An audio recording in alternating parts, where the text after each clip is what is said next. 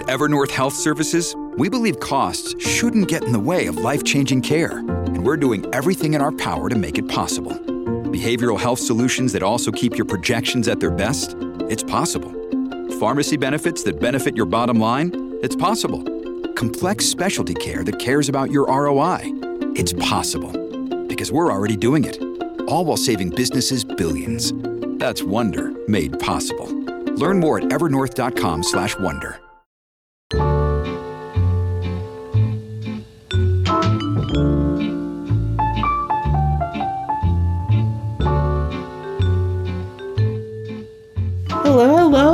welcome back to When in Romance, where we get to talk about all kinds of things Romancelandia, romance books, romance novels, romance people. Um, but no real life romance, please no. We missed you on our time off, but we are very glad to be back. I am Jess. And I am Trisha, and I also missed you, and I'm glad to be back. And we're recording on Thursday, September 15th, 2022. The Ides of September. the Ides of September. Famous, the famous Ides of September. Gotta love it. How are you, Jess? I am I am great. I am cooling off, but Are you? Is it starting to like be less miserable there? uh, mm, relative. But you know, yes, I would say yes. Fair. How are you? I'm doing all right. We actually are still um, in the northwest having some some pretty pretty good weather. We're I'm sure going to turn to 50 degrees and raining any day now. We actually have just gotten through where I live a few days of smokiness. There are forest fires about 150 or 200 miles from here, Oh no. which is I'm sure very very scary for folks who are impacted here and in all of the other parts of the country and and the world dealing with that. But very thankfully hasn't been a huge deal for me aside from like the weird it's if you haven't ever experienced it it's super weird. It's like this very strange like yellowy apocalyptic outside and you look you can look like directly at the sun and it's just this like glowing orange ball. Like it looks sort of like the moon. It's it's unusual and uh hopefully a day will come when no one is experiencing that. So but yeah i think we're we're making our way into fall. Here's my question for you before we like jump into all of the things. Have you done any of the fall stuff yet. Like has there been any because we're halfway like i said ides of september. Mm-hmm. in some ways we are either in fall or close to fall depending on like how you count. If meteorological fall starts september 1st we're there. Have you done any of the like pumpkin apple flannel mitten anything fall related yet? Oh, it is still far too hot for flannels or mittens um, of any kind. I did have an apple today, um, but I haven't had any like cider or spice, and I am still very much drinking iced coffee because it's hot. Yeah. but the I know that the pumpkin spice is around, and you know maybe sometime soon I will have my first pumpkin spice latte of the season. I will say I did turn, as you know, we were going to maybe start recording like a half an hour ago. And I was like, actually, I just put a pizza in the oven. I just turned my oven on for the first time in probably three months because, you know, it's during the summer. It's just too hot to have it on usually. Mhm. And, uh, and to be fair, it still was probably like 68 today, but like not, you know, not 85 or Yeah. anything. So, yeah. so to me, I kind of feel like I've now like broken that particular barrier to I was trying to think of like some metaphor that is not like a creepy weird like virginity metaphor. Like I've uh I've crossed that Rubicon. I don't know. I got nothing. I turned my oven on, you guys. That's where we are. That's what I have for you today. that works. And the pizza was fine. It was like frozen pizza always is, where you think it's gonna be really good, and then you're like, this is fine. Yeah, yeah. It's fine. Anyway. But it's still pizza. So, Exactly. That's what they always say, right? Like, even the worst pizza is better than no pizza. hmm, I don't know. At least I think that that's what I say. I don't know. uh, all right. Enough pizza discussion. Enough fall discussion. Uh, maybe we do a quick reminder about book club.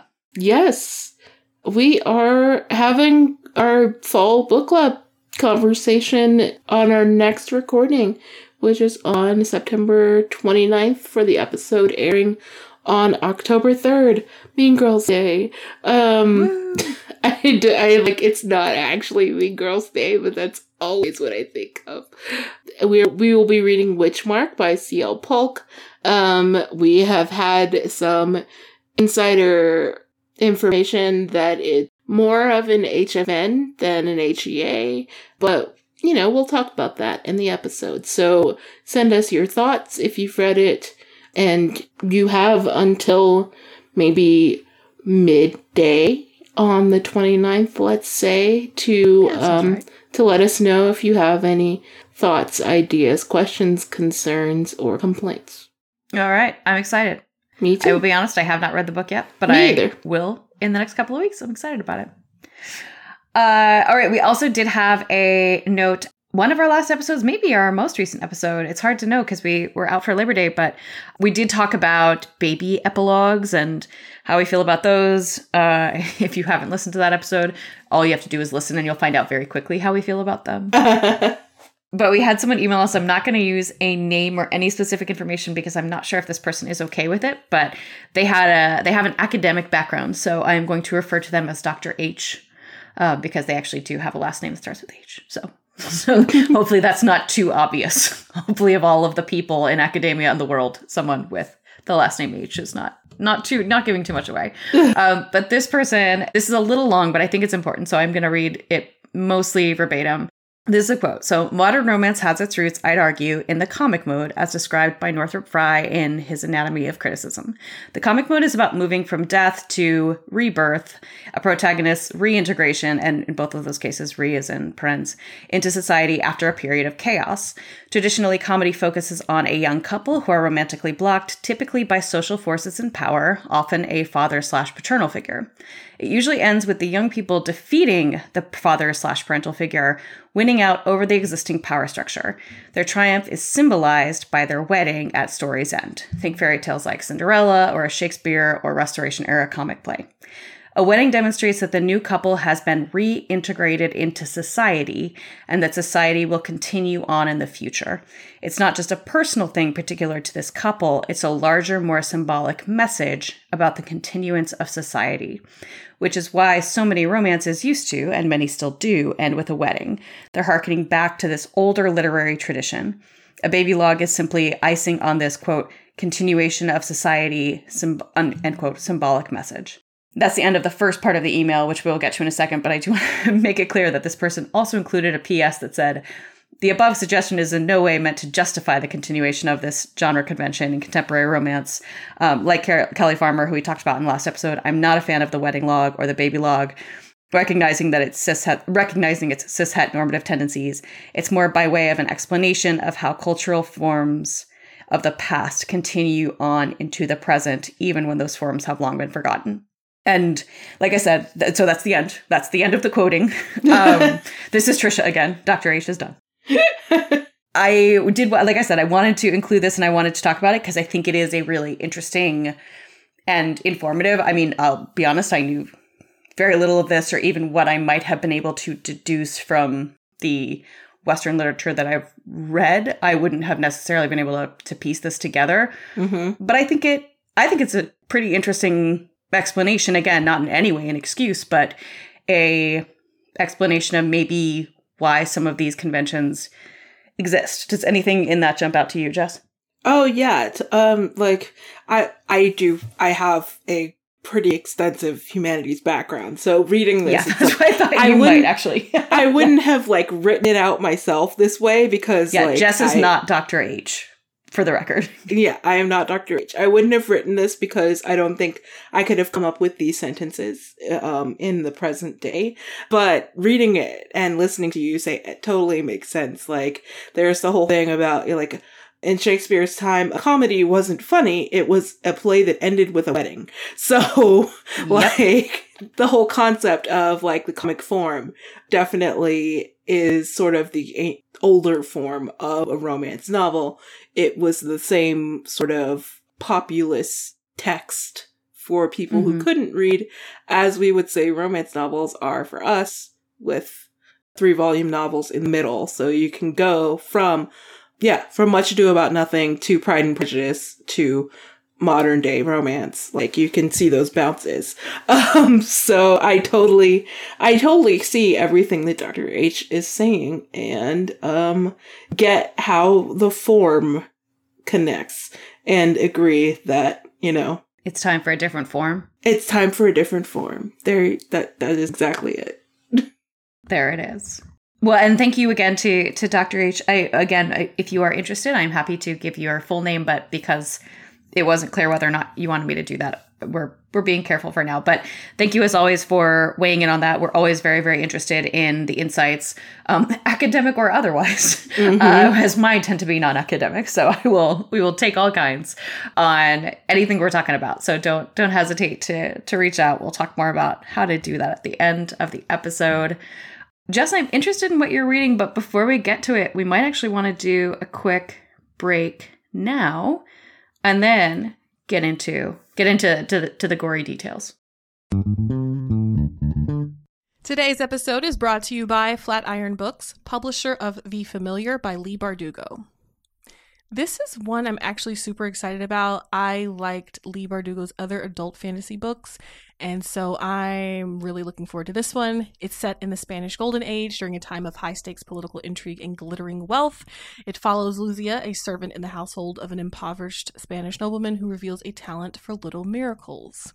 Her social climbing mistress demands Luzia use her gifts to win over Madrid's most powerful players, but what begins as simple amusement takes a dangerous turn. Luzia will need to use every bit of her wit and will to survive, even the help of Guillen Santangel, an immortal familiar whose own secrets could prove deadly for them both. So, The Familiar by Leigh Bardugo is on sale now. And like I said, it's a must read of the season. It's perfect for anyone who loves history, a little bit of magic, a lot of danger. You can get your copy now at leighbardugothefamiliar.com. And thanks again to Flatiron Books, publisher of The Familiar by Leigh Bardugo, for sponsoring this episode. Today's episode is brought to you by Flatiron Books, publisher of 888 Love and the Divine Burden of Numbers by Abraham Chang. So, this is an interesting love story. It's great for fans of Tomorrow and Tomorrow and Tomorrow and High Fidelity. It's set in the mid 90s at NYU, and it follows young Wang, who has gotten the advice of love through Chinese numerology from his uncle. So, he believes that he will have seven great loves in his life. And then he meets Irena in 95. And she's like the best. She's brilliant, charismatic, quick witted, funny. They fall in love. But the thing is, she's number six. So if he is to have seven great loves, does that mean his time with Irena is going to come to an end? So this is a love letter to Western pop culture, Eastern traditions, and being a first generation New Yorker. Make sure to check it out. And thanks again to Flatiron Books, publisher of 888 Love and the Divine Burden of Numbers by Abraham Chang for sponsoring this episode. All right, the suspense has been killing me. I mean, obviously, very much thank you to our sponsor, but in the meantime, the suspense is killing me. I need to know what you are reading, Jessica Pryde. I, well, I am reading a lot of things because I have been in a terrible reading slump oh, recently and have started so many things ebook, audiobook, print book, fan fiction, you name it, I've started it and not finished it. But the most recent book that I've started that seems to be moving along at a nice clip, and it kind of has to be because I have to read it for a book club that I'm running in, in several days, is The Sweetest Remedy by Jane Igharo. And it's the second book. I'm not, I think they're all connected, um, but they're not technically a series after Ties That Bind. And this one is about a young uh, biracial woman who was raised by her white mother who discovers that her Nigerian father, who um, left when she was very young but has been sort of su- supporting her monetarily, has died. And his last request was that all of his children, including her, come to his funeral.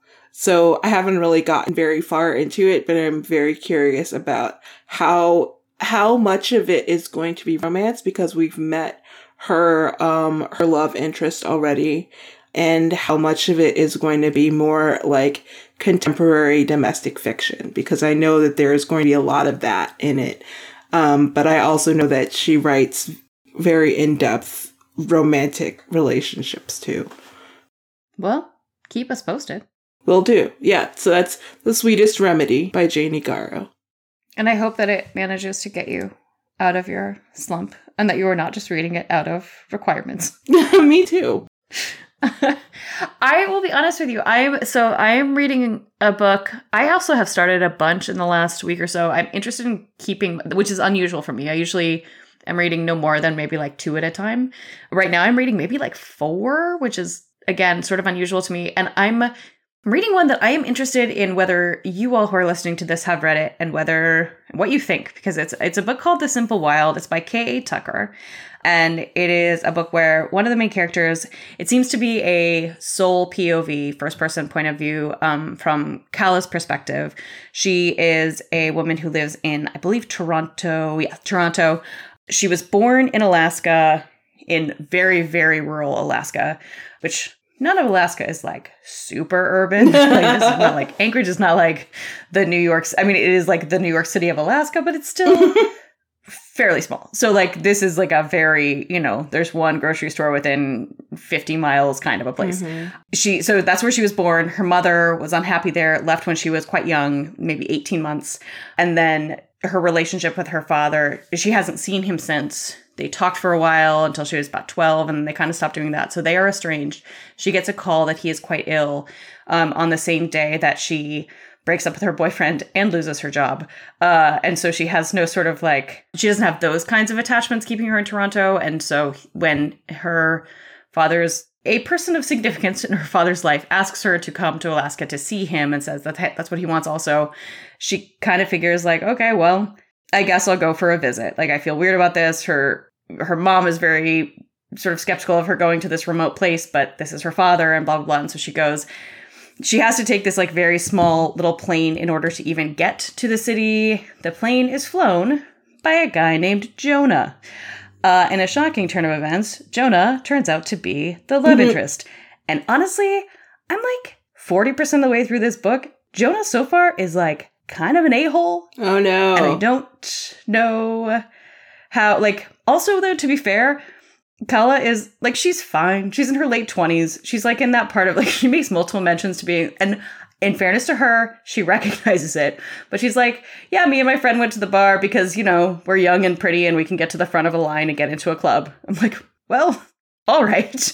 You know that about yourself and you are recognizing it. But then she like brings her, you know, fancy, expensive wedge shoes to Alaska. Mm. Where they are very impractical. And then, you know, like she has entire bags full of makeup that they can't fit on the charter plane. And I, you know, I love a city person has to go rural for a while kind of a book in a lot of ways.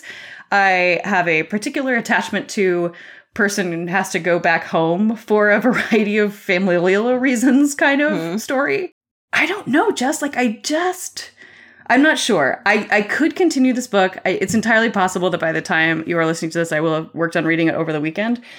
I'm not super drawn to it. I'm not super drawn to the characters. The only thing that has made me really kind of think that I might stick with it is that I think this is one of those series, if I if I'm understanding correctly, where the series itself at least the, the first two or three books follows the same mm. couple and i'm always sort of interested in those so i think what i'm trying to figure out is like if the payoff over the course of the two or three books for this couple is worth continuing to read about two people who currently are not all that likable so anyway, that's a very, very long way of saying I'm not sure how I feel about The Simple Wild by K.A. Tucker. It is a book I'm reading, and I am interested if any of you have thoughts about whether or not it kind of slowly or quickly shifts course over the course of the next many pages. I know nothing about this book besides people seeing people on the interwebs uh, talking about it. Most of them have really enjoyed it. So if you have thoughts about it, um, let Trisha know, and I'd love to hear them too. oh, thank you. I appreciate that. Appreciate the solidarity. And in the meantime, there has been some not solidarity going on. Ooh, nice. Strong transition, Jess. I do what I can. Uh, we try not to talk about the events of TikTok because we could have a daily podcast about what is happening on TikTok. And it would mostly be you explaining it to me and being like, oh, mhm. huh. Wow.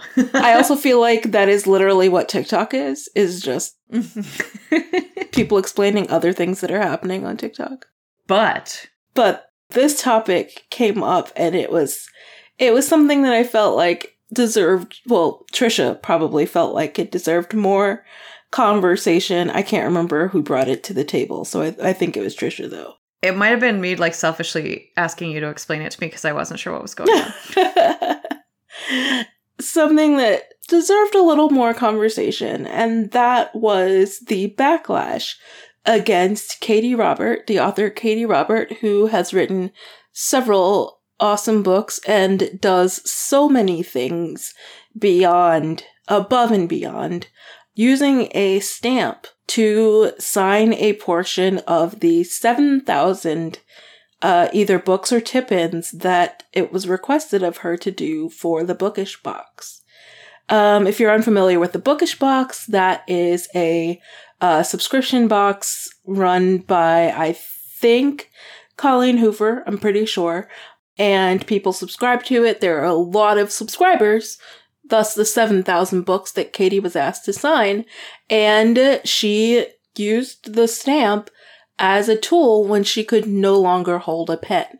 It's still her signature. It's still her. She is still doing it. But there were people who felt misled about getting Katee's signed material because she didn't actually hold the pen in her hand to sign it. And, you know, there's some really great conversation on all of the various socials about ableism and how like how so many things are already asked of authors, especially hybrid authors like Katee, um, who are on wild, ridiculous publishing schedules and still take the time to do things like this. And yet, when someone like Katee, who already has trouble with various movement issues, uses something to help them do the thing that they said that they were going to do, uh, you get on them for it. And yeah is not you listeners, because I know none of our wonderful listeners would be part of the group that would yell about this. of course not. But yeah, as universal yeah. Um, so that's, that's the scoop. That's what was happening. Yeah. This is one of those things where I feel like more than one thing can be true. And the the thing that frustrates me about the way that this went down is not that people were disappointed, right? Like I think you can be disappointed. I think if it feels to you like there is something nice about a person writing their name in your book, like maybe for someone the written name feels different from the stamp, whatever. Mhm. I think you are allowed to be like a little bummed that maybe that didn't quite work out. And also, the thing that I do fault people for is not being able to recognize, like, listen, these were the circumstances, Mhm. right? Like, this is, it was 7,000 plus books. This is, I actually, to be honest with you, I don't think it should necessarily Matter. matter whether or not Katee has any kind of disability or physical limitation or and I mean any author who feels like they can't or just don't want to like that's too many books. Mhm. I think I think that's okay. Like a, a- any person of any um, level of ability or disability should be able to make that decision. I think like it's a like I said, I think it's it was more the pushback and the vocalizing of the disappointment Mhm. that struck me because I think reactions are human. People, I, I will, I will be very, very honest. To me, it does feel maybe a little different to have someone do a signature versus use a stamp. That doesn't mean I, in any way, don't support the use of the stamp. It, but I can see how somebody might feel like it's a little bit different. I get it, and also. I fully recognize that like having an author use a stamp as the thing that is the best fit for them still gets me their signature. They were still personally involved in Mm-hmm. that signature. They were a part of it. It's not like they handed Bookish Box a stamp with their name on it and said, like, here, you guys just do it now. Yeah. You know? So I think it's kind of like, it's just one of those things where some people, the yeah, as you said, uh, the, the yeah folks out there, all of yeah, those folks maybe kind of presented them, some of themselves poorly, you know, Mhm. like no matter what. There was just kind of no, and we've talked about this on the, on the podcast before. There are circumstances in which people are just not offering any grace. Yeah. And this is one of those times where it is free to offer someone some grace and understanding and to be grateful for what they have done for you. And so, yeah, I don't know. It's it's it's always interesting to me and um as an author, Jess, I I'm kind of interested in what you think. There's a it's a strange, I don't know, circumstance or, or perspective around what authors owe readers. Mhm. And it's I mean, in this case, I, I think I don't think Katee really owed anybody anything. I don't I don't know what the circumstance of the bookish box were or whatever. That's fine. And no author ever owes anyone a sequel. No author ever owes anyone an explanation of how they wrote. Mhm. No author ever owes but but there is at the heart of publishing something transactional Mhm. right? People buy books, people write books, they are selling their work, their art, their creativity. But I, I, I feel like sometimes that weird line gets blurred about what is a reasonable expectation if you pay eleven ninety nine for a trade paperback versus what is what you have not bought, right? But like there's you you cannot buy someone's creativity. Like that's just not a thing. Hmm Yeah, and it's it's so hard to say. And you know, my first exposure to this occurrence, this specific occurrence with Katee was just like her kind of heartbroken I saw it on Instagram, so it was a reel, but um her response on TikTok to people and you know, I don't know if it would have been a different response if it had been something separate from the bookish box because the bookish box itself has been getting a lot of scrutiny and sort of pushback from people who are getting things that they expect to be in a different condition, let's just say. Um, so I don't know if that element of it just made the backlash on her so much higher Mm-hmm. but like you said like these people are putting in their their heart and soul into these things and oftentimes it's not for any additional money. Um and you know like i have not signed anywhere near that many copies of my book.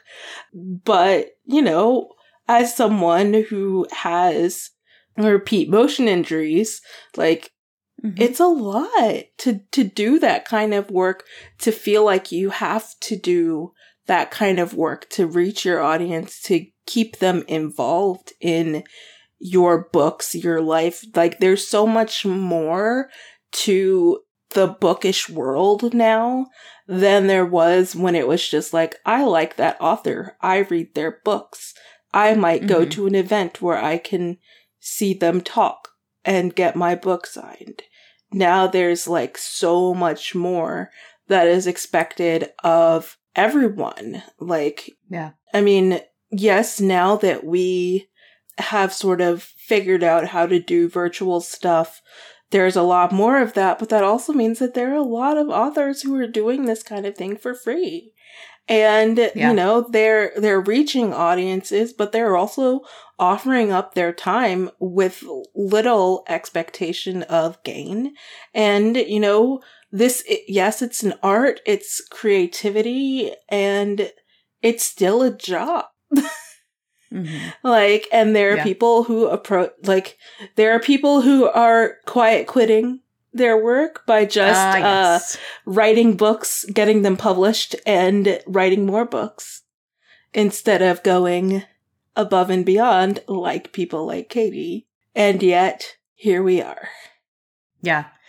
And I will say too, I think it's very easy for people to say, well, if you don't want to sign the books, just don't do it, right? Like if you're not getting paid or if you're not doing it, or if you don't want to do the events, just don't do it. Or if you don't want to do blah, blah, blah. But the reality is, the way that the publishing industry works, at least right now, Mhm. is that you know a lot of authors have to have certain i mean this actually was a bigger deal in music i think earlier this year but like people can't release a book unless they can show that there's an audience right like they can't like you have to keep people engaged it's not just a matter of well just don't only do what you want nobody can make you do anything else Mhm. if your publishing contract is contingent on it, or even if you're an indie author, right? If your ability to put up a pre-order link or a, you know, like it's it's easy to say this is it's like yeah it's i cannot believe we're talking about quiet quitting but it it is kind of that thing where like it's it's not above and beyond if it's the thing that you actually have to do in order to keep your place in the publishing landscape whether that's romance or or any genre or any book or any art Mhm. So yeah it's like yeah i don't know like i said it's kind of a bummer i think people had and, and i'm sure some people did avail themselves very well of of whatever happened or whatever feelings they had about it but it is just kind of a bummer that some people did not Yeah. And it didn't, like you said, it sort of allow people some grace for things that are just difficult for anyone, but particularly that cause actual pain. Like, yeah. uh, literal pain. Yeah. Yeah. Well just for the folks who are looking for a little more background on this i'll see a couple of videos that were shared. You don't actually have to have a tiktok account to watch some of these tiktok videos. I know because i don't have an account and i have been able to watch them in a browser. So um, i'll link to a couple of those and uh, we will all uh, send all of our good grace to Katee because she does do a tremendous amount for this community and you can tell that she really loves it and that when folks are being more pleasant, it offers her a lot of joy. So that's exciting. mhm. absolutely. Well, now that we've talked about all that delightful stuff, why don't we take a break to thank our sponsor? Today's episode is brought to you by Bloom Books. Taming Seven is an epic and unforgettable love story in the international best-selling and TikTok phenomenon The Boys of Tommen series from Chloe Walsh. So Tommen's cheekiest lad, Gerard Gibsie Gibson, has always been a comedian, but inside he is haunted by events of the past and he uses humor to cope, hiding his true self from the world. Then you have Claire Biggs, who is the epitome of sunshine. She's always loved Gibsie, her brother's friend and her favorite neighbor. She also has always seen a side to him that no one else seems to notice, and she becomes determined to tame her wild at heart childhood best friend. So, The Boys of Tommen series is an internationally best selling YA romance series that has taken TikTok by storm. It's perfect for readers looking for new adult slash crossover romance, dual point of views, friends to lovers, marathon worthy TikTok books, and angsty tear jerkers. Taming Seven is published today, and it's the fifth book in the series, so make sure to check it out. And thanks again to Bloom Books for sponsoring this episode. This episode is sponsored by The One That Got Away with Murder by Trish Lundy. Robbie and Trevor Cressmont have enough wealth to ensure they'll never be found guilty of any wrongdoing, even if everyone believes they're behind the deaths of their ex girlfriends. Let us all take a collective angry sigh at that. Lauren O'Brien, the new girl at school, has a dark past of her own, and she's desperate for a fresh start. Except when she starts a relationship with Robbie, her chance is put in jeopardy. During what's meant to be their last weekend together, Lauren stumbles across evidence that might just implicate Robbie. And after a third death rocks the town, she must decide whether to end things with Robbie or risk becoming another cautionary tale. This is an edge of your seat YA thriller that's perfect for fans of Karen McManus and Holly Jackson. Make sure you pick that up now wherever books are sold. And thank you once again to The One That Got Away with Murder by Trish Lundy for sponsoring today's show. All right, Jess. We've talked. Uh, this is this has already been a real roller coaster. Also, uh, folks who are listening from their podcatchers don't necessarily know this, but we started recording this episode on Thursday, September fifteenth, as you heard Jess say earlier in the episode. Then we ran into some bumps in the road in terms of audio, and and long story short, it is now twenty four hours later Yep. on September sixteenth. So if this episode is in any way cohesive and lovely to listen to, it is 1000% the credit of our wonderful audio editor, Jen Singh. Yes. We are so thankful to her and to all of you for uh, for offering us grace when we sometimes need it. hmm But let's uh let's let's you know contribute some good good feelings, good energy into the ether, maybe by by doing some recommendations. Yes. Why don't you uh, tell us about this idea that you had, Trisha? I will. I I don't often have a, an idea that seems like it's worth much, but this one I thought, you know, there's a lot of there are a lot of books out there that it, sometimes it feels like I feel like I don't know, Jess, maybe you don't feel this way, but it feels sometimes like we're talking about the same books or the same authors and a lot of that and actually I am worse about that than you are, so you may not feel that way. but I think part of it is because they're authors that we love because they're great. Mhm. Like we want to talk about them because Alyssa Cole is incredible and Courtney Milan is incredible and Beverly Jenkins is incredible.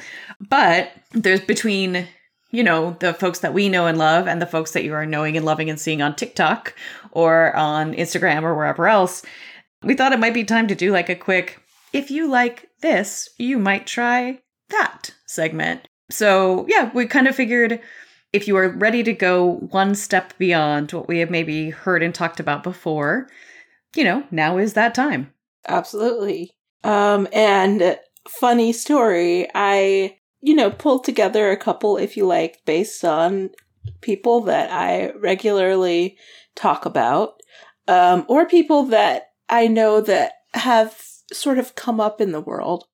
I was looking at a couple of those, and luckily I searched our past recommendations because two of the books that I was going to recommend as the try this books, I had recommended in the same episode. sure. Literally the same, like they were back to back recommendations. Mhm. I think that's fair. I think like I said there's there's nothing wrong with recommending uh books and authors that we know and love and think others will know and love as well, but I also appreciate that you are trying to not repeat, right? yeah. You know, Yeah. mixing it up, make, keeping it new, keeping it real. Keeping it real. And speaking of keeping it real, actually, absolutely not keeping it real. Keeping it Whatever is the opposite of that. very much fake.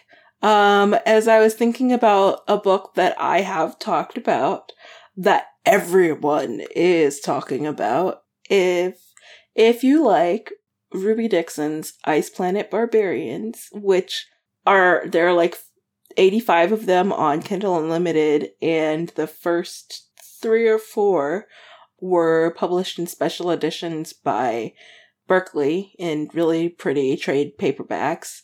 If you liked those, then you might try, interestingly enough, The Mhm. Dragon's Bride by Katee Robert, one of her self published titles, as opposed to her currently three in a series traditionally published titles. Like I like I mentioned before, she's a hybrid author, so she has a traditional series. She has multiple self published series going on right now. She's running what do, they, what do you call those things? She ran a Kickstarter. So there's Oh, a yeah. lot of there's a lot of Katee Robert going around. But if you have not yet read one of her books and you liked Ice Planet Barbarians, you might enjoy The Dragon's Bride. And I say that because while Ice Planet Barbarians is about aliens and The Dragon's Bride is, as you might guess, about a dragon, um, you don't say. they both have um they're both situated similarly in which there you have your main character who is a woman who finds herself in a very strange place and ends up with a creature man who seems very gruff and you know fearsome uh, but sure. it ends up being kind of a cinnamon roll who is also good at sex. So if those are if those are your your requirements for a good kind of uh bonkers romance novel, then I would definitely recommend trying The Dragon's Bride. I like it. I like uh I like that I like that and you know, again, shouting out Katee Robert, Mm-hmm. who can basically do no wrong at this point.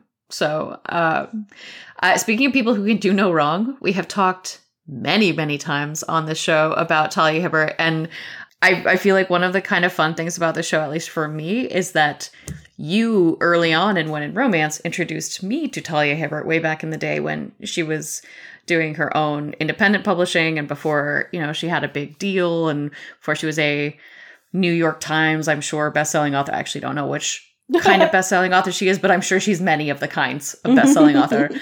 And so it has been very, very fun to both come to know her myself, but also get to see her rise in the larger publishing industry. Mm-hmm. We talked, I'm sure, many times about the Brown Sisters series that starts with Get a Life, Chloe Brown, and they are such fantastic romantic comedies.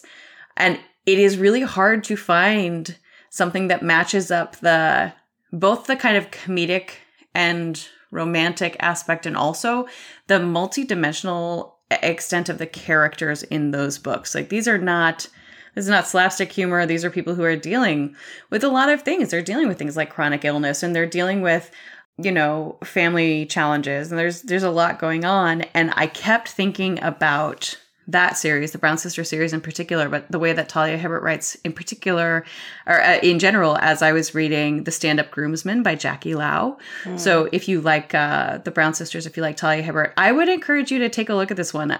The Stand Up Groomsman is actually the second book in the series that starts with Donut Fall in Love. Donut, like the food, like the delicious, wonderful, perfect food. I will confess I haven't read that one. I don't even know what made me pick up the stand up groomsman first, but um, I feel confident in saying that you could you could read either. But I will tell you a little bit about the stand up groomsman, which is that it, this is two characters who are both uh, in the wedding of the characters who I am like 98% sure are the characters from the first book. Because one of them owns like a donut shop. So it feels like otherwise that would be a real weird coincidence. Yeah. Uh, and they have like this very awkward like thing where they kind of meet and hit it off and then they have a they don't there it's it's two main characters um and both are bi but it's a it ends up being a, a male female couple and so Mel is basically telling Vivian that she's made a terrible life choice because she has a job that pays her money in like finance or business of some kind. And she is also she also does a lot of fan art. And she has done fan art of the series that Mel works on. And he is yeah he's an actor and a comedian and all of that. And he's basically saying like why are you doing this like dumb 9 to 5 when you should be pursuing art? And she's like well because it pays me money and I like having the creative outlet. And mm-hmm. anyway it's the whole thing so it's a little bit of an enemies to lovers story, but the thing that really, like I said, connects it in my mind to the kind of stuff that Talia Hibbert writes is that it's very, like I said, the characters are just very dimensional, right? There's, they have challenges. They've got uh, family stuff going on that is really complicated. Vivian is a person who is not really comfortable in a lot of social settings. Like she was sort of astonished to be in this wedding because she doesn't have a lot of friends. Like mm-hmm. she's you know, she had to raise her siblings from a younger age. You know, like it's just that it's, I love a book where the central couple is very compelling, but not the only thing the story has to stand on, right? Mm. The characters are really well developed and, um, and it's funny and it's fun. And I'm so happy that uh, Jackie Lau, who is another person that I'm almost sure that you introduced me and I'm sure many of us to, mm. is sort of following in that same pattern where she was uh, primarily doing self publishing, and now she is also publishing with a large publisher. So, anyway, that is a long way of saying read The Stand Up Groomsman by Jackie Lau, and also probably Donut Fall in Love. I just haven't read that one yet. So, whatever you think. I haven't read either, but I'm going to soon, I swear. I say every day about every book, but. You'll get there. It's fine. I'll get there. So, I really wanted to do an if you liked for seven days in June because I know how many people just adore that book. I adored that book. But as I looked through some of my sort of read alikes for it, Real by Kennedy Ryan or um, Behind the Scenes by Christina C. Jones, who are both, you know, popular in our little world they were read alikes in that they're really angsty and stressful. And I I really wanted sure. uh like if you like this book, you're gonna need a cool down. So here is the similar but much lower stakes novel that you might enjoy because it still brings you uh, Seven Days in June vibes without offering the Seven Days in June mental torment. Sure. Um, and that is If You Love Something by Jayce Ellis. It is a romance between two men, a second chance romance like Seven Days in June. Um, but these two gentlemen uh, thought they were divorced and are actually still married. So it has a bit of a romantic element or a, a rom com element that Seven Days in June doesn't. But the way that I um, connect them, besides the fact that they are about a black couple, is that they both have a lot of trauma connected to their the previous iteration of their relationship and they really have to do a lot of work to really get to where they both need to be to make the relationship successful now. So seven days in June, the, the time I think is a little bit longer. I can't remember because I think they're actually much younger in the book than I think they are. Mhm. And if you love something is about a slightly older couple, but they it still has that that element of well what are they going to have to do to make this change when they still have such chemistry and if you're like okay that's great but what the heck is this book about it is I don't know who even needs to know at this point. uh, right right You've sold it already, but no, I'm sorry to interrupt. Keep going. well in that case no um it's about two men like i said they thought they were divorced but they are still married. They're they both work in the food world. Um one is a popular sort of semi local celebrity chef and the other works for his family restaurant and is kind of like the money guy. And they are called by one of their uh, grandmothers to be like i'm leaving both of you everything that I have because otherwise it's going to go to your stupid uncle and you know you can't leave my legacy to your stupid uncle cuz it'll just disappear. Sure. But she knows that they're still married and there are certain things that happen that make it best for both of them if they pretend that once they realized they were still married, they just got back together. So there's also a fake, a fake married, fake love. I don't know. I don't know what you call it because it's not a fake relationship. They're married, but they're Yeah. not, they're not quite on the love level that they are presenting to the world. And in the meantime, they're stuck together. They're living together. They're sort of working together and they have to figure out what is going on so that they can either come together or move on. Yeah, I that I'm actually really glad that you mentioned that one, Jess, because I mentioned to you the other day, it might have even been yesterday, last time we were recording, uh, that I one of the books that I wanted, a couple of like. Uh, I, if you liked that I was trying to find was one for boyfriend material or red, white, and royal blue or some of these kind of really we know how I feel about red, white, and royal blue. It's complicated, but I, I feel like boyfriend material and and husband material as well are some of the best rom coms that I have read in recent years. Like the genuinely funny, light rom coms, and and I feel like it's just within the last few years that that has started to become a thing that is more present in queer romance and i was having a, a hard time thinking of anything that would fit as a read alike for that. So uh, i appreciate you tracking one down that that might it sounds like fit at, sort of in that in that realm as well. Yeah, I mean, it never hurts to try. indeed. Yeah exactly. Yeah and i will just mention sort of fairly quickly because we talk about beverly jenkins all the time which is appropriate Uh huh. if you like beverly jenkins which you should and if you don't I don't know how you've listened to the Welcome to the When in Romance because I don't know how you've listened this long. If you uh if you do not. I we talked about Piper Hughley a few times on the show. I I'm a huge fan of her work and what she has done and I still am a little astonished that more people have not come across her work.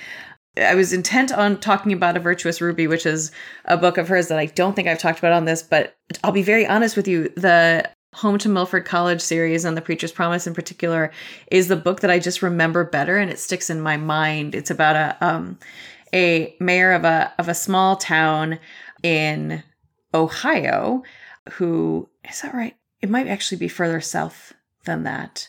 Is it? It might be Georgia. Yeah, he, she starts in Ohio. She goes to school. Um, so there's a woman um, who Amanda who goes to school in Ohio, gets a teaching degree, and then you are 100% right. Makes a decision to Milford is in Georgia. So she goes down to Georgia to teach, but things get a little complicated because she is from up north and things just operate a little bit differently in the South in the late 1860s. And so the two of them end up needing to get married. He's a widower. It's just a, it's a book that is, I think, really well steeped in history, as Beverly Jenkins' book tends to be. Um, not tends to be, always is, without exception, all of the time but it also i always always always think about this book now that i have read um, piper hughley's episode or episode uh, essay in black love matters which obviously uh, jess you are familiar with Just a touch. Yeah. and yeah um and i i think about the way that she talks about uh the way that black men in particularly historical romance had to be represented and what kind of limitations existed on black men in historical romance that did not exist for other populations and it's just a um i think it, it would be a really interesting thing to read in tandem is both the essay that um, piper hughley did for black love matters but also to read then some of the work that she has done and some of um, her books. Again a virtuous ruby is amazing. I just happen to remember the preacher's promise a little bit better so i i would point folks to frankly anything that she has done as a as a good uh, if you like beverly jenkins which of course you do then maybe check her out. I will also say just a quick note as i was uh, talking about the stand-up groomsman i had uh, i opened up the goodreads page and i was like how is it that this book only has 28 ratings yeah it hasn't come out yet so I apologize. I thought it came out in the spring. It's coming out in October. It'll be out the 25th. So pre order now and then be excited to read it in like a month. I am sorry about that. I didn't realize that I was reading an advanced copy, uh, but I am. And I'm, or I, I did, and I'm excited about it. So, um, so anyway, if you go to read it, or, or get on like get on your uh, library waitlist now, and it'll come and show up. So that'll be exciting too. But uh, yeah, so still plan to read it. Just know that maybe you can't read it right this. Oh, you know what? You can read Donut Fall in Love. Start there. Read Donut Fall in Love, and then you'll be ready for the stand up groomsman when it comes out. Exactly. All right, Jess. I don't know. Anything else that we are missing? Trying to this uh this episode has been wonderful and I'm always delighted to talk to you and also a little more chaotic even than usual. So Yes, yes. I don't know. I, I think I think we close while we're ahead. Yes, that is 100% the right way to address this. um, so uh, I'm, I'm like going back to our notes from yesterday. Don't forget Witchmark next up on our on our next episode, and we I am interested in hearing what all of you think about The Simple Wild by K. A. Tucker. What else were we interested in hearing from folks about, Jess? Um, send us your thoughts on definitely send us your thoughts on Witchmark, um, so that we are talking to more than just ourselves.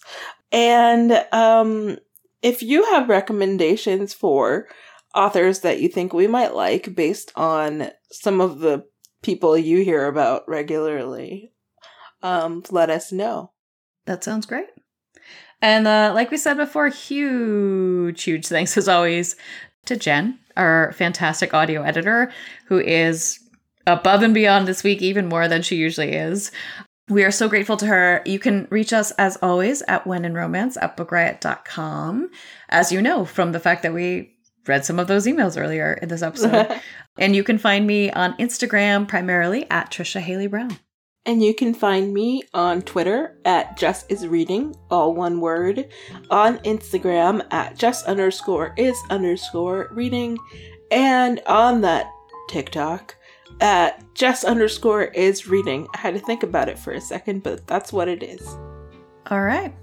Well, again, huge thanks to everyone for listening and for all of your patience and grace with us. And we will talk to you about Witchmark and who knows what else very soon. All right. And in the meantime, happy reading.